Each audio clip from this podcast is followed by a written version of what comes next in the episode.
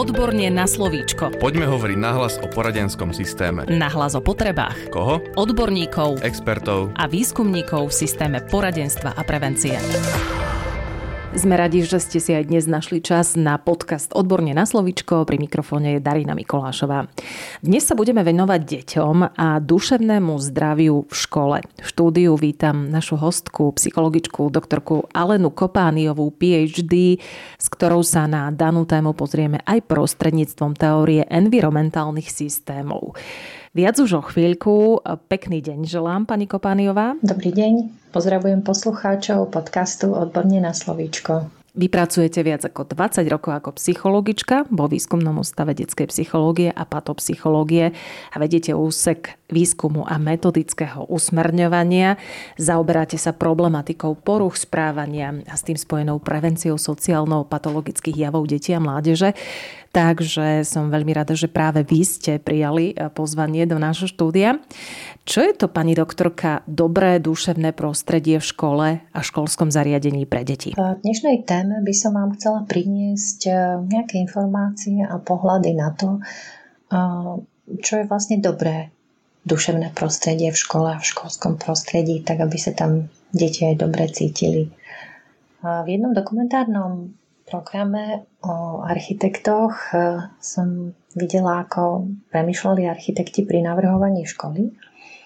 A tí povedali, že architektonicky dobrý priestor školy je taký, aby tam bolo hlavne veľa svetla. To znamená, že navrhujú školy s veľkými e, otvorenými sklenenými priestormi, kde dopadá veľa svetla. A potom, keďže je škola organizovaný, nejaký štrukturovaný mechanizmus, je potrebné, aby aj ten základný priestor školy bol organizovaný. Vidíme to, že sú tam veľké priestranné chodby, kde sa zmestí veľa detí, kde sú rad za radom miestnosti, v ktorých sú triedy, kde sú špecializované miestnosti, kde je akoby všetkým jasné, že kde budú sociálne zariadenia a podobne. Zároveň je potrebné, hovorili, že aby bol priestor, tento organizovaný, vyvážený aj takým priestorom neformálnym. To znamená, že či sú tam možno kútiky, kde sa dá sedieť cez voľnú hodinu alebo cez prestávku, ako sú tulivaky, občerstvovacie miestečka a, a podobne. Myslíte si, že je možné sa takto pozerať aj na duševný priestor človeka, jedinca, žiaka či učiteľa, odborníka, prípadne pomocného personálu v škole? Podľa mňa áno. Využijem takúto analógiu s architektonickým pohľadom na, na budovu školy ako takú. A keby sme sa na to pozreli z toho hľadiska, že svetlo a priestor, čo považovali za dôležité, je pri duševnom priestore možno to, čo mu dávame tú esenciu v medziludskom prístupe a hlavne v komunikácii to znamená, či škola, nielen ako budova, ale aj jej vnútorné zariadenie, ale aj klíma, verbálne aj neverbálne vysiela nejaké signály, že sa na žiakov teší a na učiteľov. Či už je to otvorenosť brány, aj ľahkosť otvorenia dverí učiteľov, či sú na chodbe usmiatí, aké hesla alebo treba nástinky komunikujú so žiakmi a podobne. Potom je tu ten organizovaný režim, ten by sme sa na neho pozreli z pohľadu duševného priestoru. Je napríklad to, ako skoro alebo neskoro začína vyučovanie, aké je treba zvonenie školy, o tom, či je na začiatku alebo na konci hodiny, a ako vôbec prebieha prechod medzi hodinami, a či je napríklad dostatok času na stretnutie v jedálni, treba nielen na to najedenie a podobne. No a potom ten tretí priestor, akoby duševný, či je tam priestor na neformálnu komunikáciu.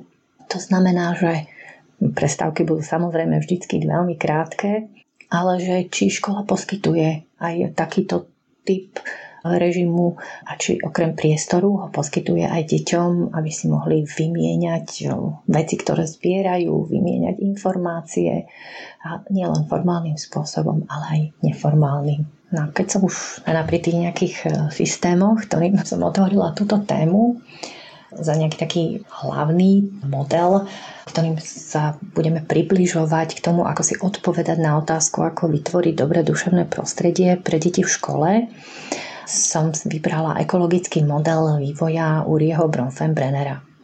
Tento ruský psychológ, ktorý sa narodil v roku 1917 v Moskve, inicioval teóriu environmentálnych systémov, ktoré ovplyvňujú ľudí, ale celkovo aj rozvoj človeka ako takého. Model pozostáva z environmentálneho zamerania, to znamená, že sa pozerá na to, čo je okolo nás, na rozvoj jedinca v rôznych prostrediach, ktorých sa rozvíja. Ekologický model postuloval nejakú integrálnejšiu, systémovú a najmä naturalistickú víziu psychologického vývoja, to znamená, tak sa trošku odklonil od toho biologického, čo mu bolo niekedy vyčítané.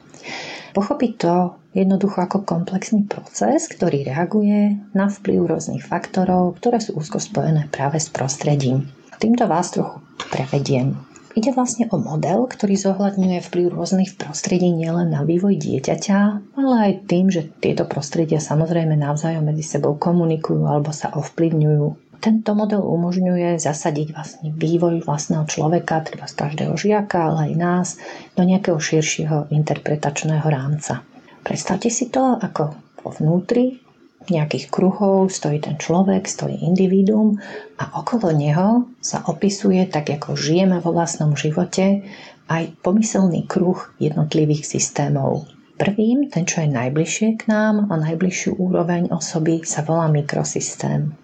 Ten zahrňa správanie, úlohy a vzťahy, ktoré sú charakteristické pre naše každodenné kontexty, v ktorých sa vyvíjame. To, čo je charakteristické pre tento mikrosystém, je to, že je relatívne stabilný. Je to priestor a prostredie, kde sa ľudia zdržiavajú väčšinu svojho dňa a tento priestor má byť tendenciu, aj tí ľudia majú byť tendenciu stabilní. Je to domov, to škola, to práca, sú to priateľstva. Teda sú to prvky, ktoré zvyčajne nepodliehajú takej veľkej rozmanitosti.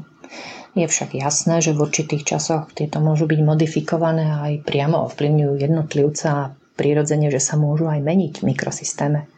Menia sa osoby, mení sa priestor, takým je napríklad zmena bydliska alebo osôb, s ktorými človek žije, zmena školy alebo zamestnania, práce a podobne.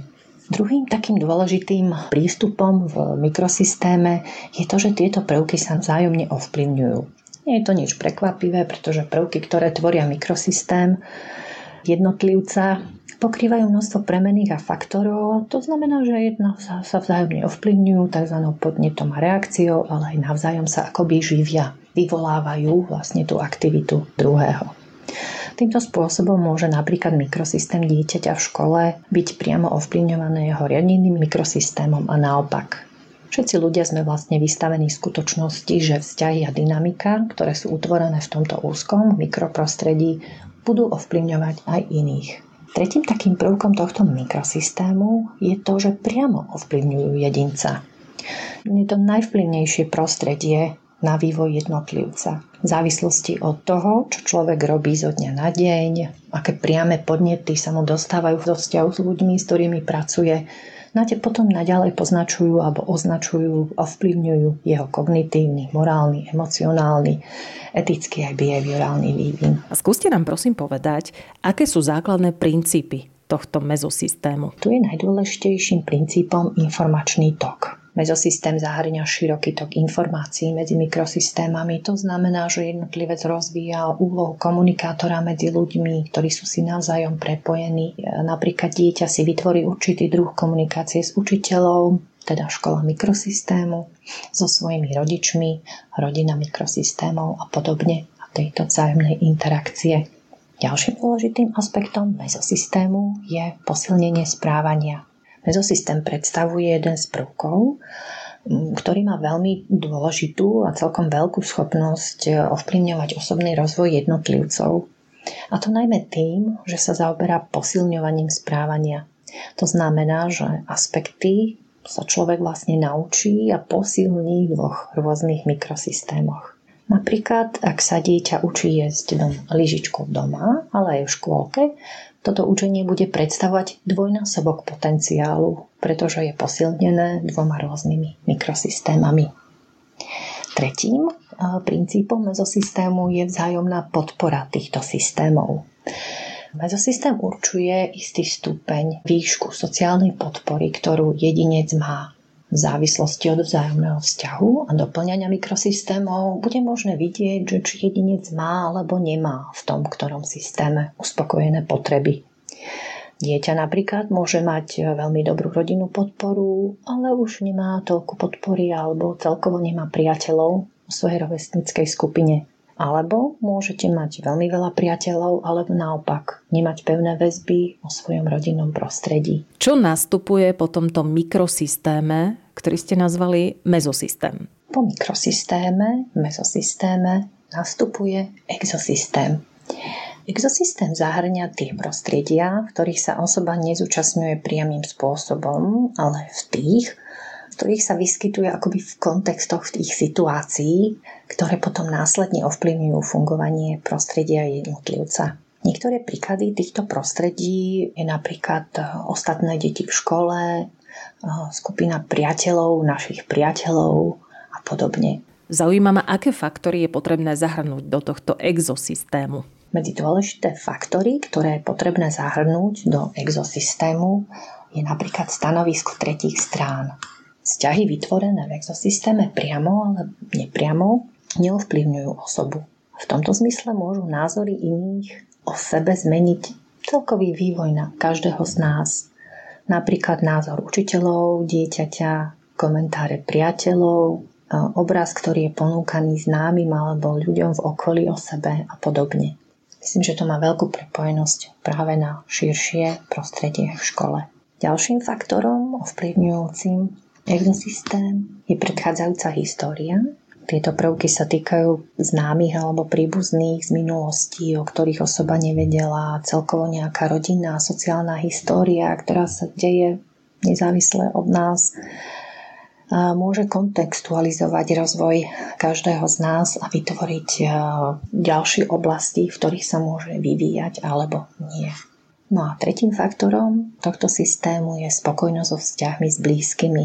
Je to celkovo ako vzťahová kvalita jednotlivcov najbližších k osobe určuje celkový spôsob uspokojenia. A to je ten širší kontext sociálneho prostredia školy, rodiny a podobne. To, čo je už potom akoby vzdialenejšie od každého individua v tomto modeli, je následne makrosystém, ktorý už určite ako rozumieme, je to celá spoločnosť a jej vplyv na kultúrnych zvykov, tradície či jazyka. Táto skutočnosť vysvetľuje obrovský vplyv, ktorý makrosystém vytvára na všetky predchádzajúce systémy. To znamená, že ako celá spoločnosť ovplyvňuje našu celkovú sociálnu začlenenosť v danej etnickej, náboženskej skupine alebo v sociálnej príslušnosti, spoločenské zvyky, ktorým sa venujeme, ale dôležité sociálno-kultúrne normy vo veľkej miere určujú individuálny rozvoj každého človeka a kvalitu ich vzťahov. To, čo všetko prepája v týchto systémoch tohto modelu, je dôležitý aj chronosystém. Je to tzv. časová zložka. Je nám jasné, že taká dynamika sa, sa nedá len tak popísať jednoducho, preto je tu aj táto zložka, ktorá nám hovorí, že makrosystém nie je stabilný a v čase sa mení. A to aj v priebehu ľudského vývinu. Preto je vždy nutné zohľadňovanie časového obdobia, ktoré aktuálne žijeme takýto aj počas vývinu života dieťaťa, ale aj vývinu sociálnej spoločnosti ako takej. Napríklad e, hovoríme, že teraz máme pandémiu, predtým sme to bolo pred pandémiou a v nádeji čakáme, ako sa to zlepší a zmení, keď bude po pandémii. Ako môžeme k zohľadňovaniu skutočností, o ktorých ste hovorili, prispievať napríklad v bežnom vyučovaní? environmentálnym modelom Urie Brennera som určite nepovedala nič, nič nové, ale snažila som sa zarámcovať, ako jednotlivé systémy fungujú a vstupujú do života dieťaťa a majú vlastne prepojenie na vzťah žiak a škola. Keď sa pozrieme bližšie, keď už ten konkrétny žiak ide do konkrétnej školy konkrétny odborný zamestnanec a pedagogický zamestnanec, ktorým tam pôsobí, tak vlastne sú súčasťou týchto všetkých systémov, ktoré sme e, vymenovali. Ako však môžeme prispievať e, k duševnému zdraviu a proste akoby prevencii duševného zdravia, ale celkov rozvoju duševného zdravia počas bežného vyučovania. To je tá úroveň, ktorá je síce aj na úrovni individua, ale samozrejme je to aj v dôležitom systéme školy ako také. Ministerstvo školstva vypracovalo pre rok 2021 až 2022 aplikačnú pomôcku na podporu duševného zdravia v školách, ktorú nájdete na stránke ministerstva školstva minedu.sk. Keď som mala z nej vybrať, čo vám o nej poviem, je, že hlavne zaramcováva to, ako postupovať e, aj bežných, ale aj v náročnejších situáciách a hlavne ako komunikovať so žiakmi tak, aby učiteľ odborný zamestnanec pôsobili preventívne voči duševným ťažkostiam žiakov, ako postupovať pri identifikácii možných duševných ťažkostí a následnej pomoci a podpory ich v adaptívnom zvládnutí. Páči sa mi, že vlastne vychádza z takých základných princípov, čo chce každý človek, čím chce byť a to byť videný, všimnúť si toho žiaka, učiteľa v škole, byť vypočutý, to znamená vypočuť si jeho životný príbeh, čo sa mu stalo včera, čo ráno, čo tesne predtým nešiel do školy. A po tretie byť prijatý. To znamená príjmať jednotlivých žiakov a učiteľov s ich históriou, ktorú prinášajú aj v podobe svojej individuálneho správania do školy. No a medzi takými základnými formami, ktoré táto aplikačná pomôcka vlastne vyzdvihuje, sú tie najbežnejšie veci, na ktoré niekedy aj v, práve v tom návale štrukturovanej práce, režimu, vyučovania a zvonenia akoby zabúdame. A to je čas, to znamená čas venovaný žiakovi, samozrejme dôvera, vedieť si ju vybudovať a podržať, trpezlivosť, samozrejme v škole, ako sa povie odtiaľ potiaľ a hlavne pocit bezpečia, čo pre mnohých žiakov škola práve miestom bezpečia je. No a tieto princípy by mali byť uplatnené v rámci komunikácie nielen s jednotlivcom, ale aj s celou triedou. Pre podrobnejšie postupy a informácie o formách a metodách, ako postupovať, a odporúčiť učiteľom, aby postupovali vo svojich triedách, nájdete práve v tomto spomínanom materiáli. Povedzme si aj o tom, aké informácie o psychickom stave žiaka alebo dieťaťa vo všeobecnosti môže poskytnúť odborný zamestnanec pedagógovi.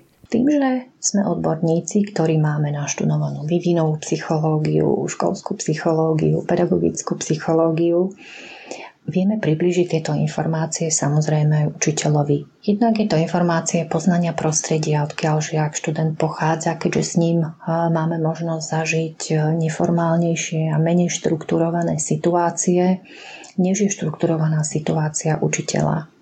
Vieme poskytnúť informáciu o stabilite alebo naopak dynamickom prostredí žiaka, či už z anamnézy od rodičov alebo celkovo vzťahovej väzby s týmto žiakom. Ďalej mu môžeme poskytnúť informáciu v rámci poznania normálneho správania a prežívania dieťaťa, nie len také, aké bolo poznané na základe jeho vlastného prežívania. Je vhodné pozrieť sa aj na dieťa aj z pohľadu, či má vytvorenú bezpečnú vzťahovú väzbu doma a ako sa táto môže prejavovať alebo prejavuje práve v kontakte s autoritou a s učiteľom. No a následne, ako toto vytvorenie vzťahovej väzby ovplyvňuje celkovo aktivitu dieťaťa, alebo teda žiaka, ako v škole. Takže to je z takého poznania histórie alebo anamnézy dieťaťa. To, čo je asi takým významným činiteľom, je poznanie dieťaťa v oblasti kognitívneho vývinu. Pretože dieťa v škole je tam, aby sa niečo naučilo, to znamená, poznať význam sociálnej interakcie pre kognitívny vývin, čo je pre učiteľa informácia napríklad zóny najbližšieho vývinu. To znamená, či sa predkladaná látka ešte alebo už dotýka práve zvládnutého vývinového obdobia. Aký je vzťah reči a myslenia vo všeobecnosti vďaka vývinovej psychológii alebo konkrétneho dieťaťa? Či hovoríme o senzitívnej perióde vývinu alebo nie a podobne. Tiež môžeme učiteľom pripomínať štádia detského myslenia a popisovať rôznorodosť práve týchto štádí, ktoré sa môžu v triede alebo v kolektíve alebo v skupine detí objavovať od vágneho synkretického štádia až po komplexné štádia, pamäťové myslenia, osvojenia si generalizácie alebo celkovo načrtnúť témy potenciálne pojmového štádia a podobne. S tým súvisia otázky, či sú napríklad školské programy alebo osnovy kurikula v súlade práve s kognitívnym vývinom detí v tej ktorej konkrétnej triede alebo vekovej skupine. či sú formy práce pre žiakov v súlade s ich vývinom myslenia a predstavivosťou, či nie sú príliš detské, alebo teda, kde už prekročili danú vývinovú fázu, alebo naopak, ešte príliš nezrozumiteľné, pretože ešte do tej fázy sa nedostali. Ďalej to názornosť, rozvíjanie tvorivosti, objavovanie versus rigidné prezentovanie informácií ako niečo, čo stále posilňuje kognitívny vývin detí, tak ako hra, lebo aj učenie v škole predsa môže byť hrou. No a nemenej dôležité sú aj, aké máme vývinové očakávanie normálneho sociálneho rozvoja a aký je skutočný sociálny rozvoj detí, tak ako sme si napríklad popísali alebo sa na ňo pozreli z pohľadu environmentálneho modelu Urieho Bronfenbrennera. A ešte skúsme na záver nášho rozprávania popísať alebo aspoň načrtnúť, aké je to vlastne duševne zdravé dieťa. Vybrala som si formulácie doktora Maslova, jeho teória hierarchie potrieb je tu s nami aj v každej humanitnej oblasti. Preto sa mi páčilo takéto nazeranie na dieťa a žiaka, vlastne, ktoré je pomenované univerzálne, pretože sa vlastne týka všetkých vekových kategórií, ktorých deti chodia ešte do školy. Takže duševne zdravé dieťa je spontánne má primeranú interakciu s prostredím, ktoré mu pomáha rozvíjať jeho zručnosti. Je to jednoduché, ale myslím, že aj keď sa zamyslíme a pozrieme o spontánnosti detí alebo celkovo, alebo nespontánnosti, ak sú už adolescenti, celkovo vieme posúdiť primeranú interakciu s prostredím, aby sa mohlo rozvíjať. Dôležitým fenoménom je, aby duševne zdravé dieťa bolo fyzicky saturované. To znamená, nemá byť traumatizované strachom, má sa cítiť bezpečne, má odvahu a nebojí sa ale neriskovať. A duševne zdravé dieťa má zručnosti a skúsenosti, ktoré rozvíja vo svojom prostredí sám od seba. To znamená, že počkáme si, čo ho zaujíme, čo sa chce rozvíjať, ale s pomocou dospelých. To znamená, že my sme tí, ktorí mu poskytujeme tie podnety. Duševne zdravé dieťa musí byť dostatočne sebavedomé na to, aby vstupovalo do interakcií, ktoré podporujú jeho odhodlanie a odvahu. Ak sa jeho skúsenosti ukážu ako úspešné a zopakujú sa, deti sa budú orientovať potom smerom k zložitejším úlohám a skúsenostiam. Úspešné skúsenosti spolu s hodným prostredím Následne podporujú sebaúctu, schopnosť realizácie, silu a kontrolu dieťaťa. Deti sa tak pozitívne rozvíjajú, budú rásť a ich vývin nebude brzdený. Ďakujem veľmi pekne za rozhovor. To bola doktorka Alena Kopániová, PhD, ktorá pracuje viac ako 20 rokov ako psychologička vo výskumnom ústave detskej psychológie a patopsychológie a vedie úsek výskumu a metodického usmerňovania. Ďakujem veľmi pekne za to, že ste boli našim hostom.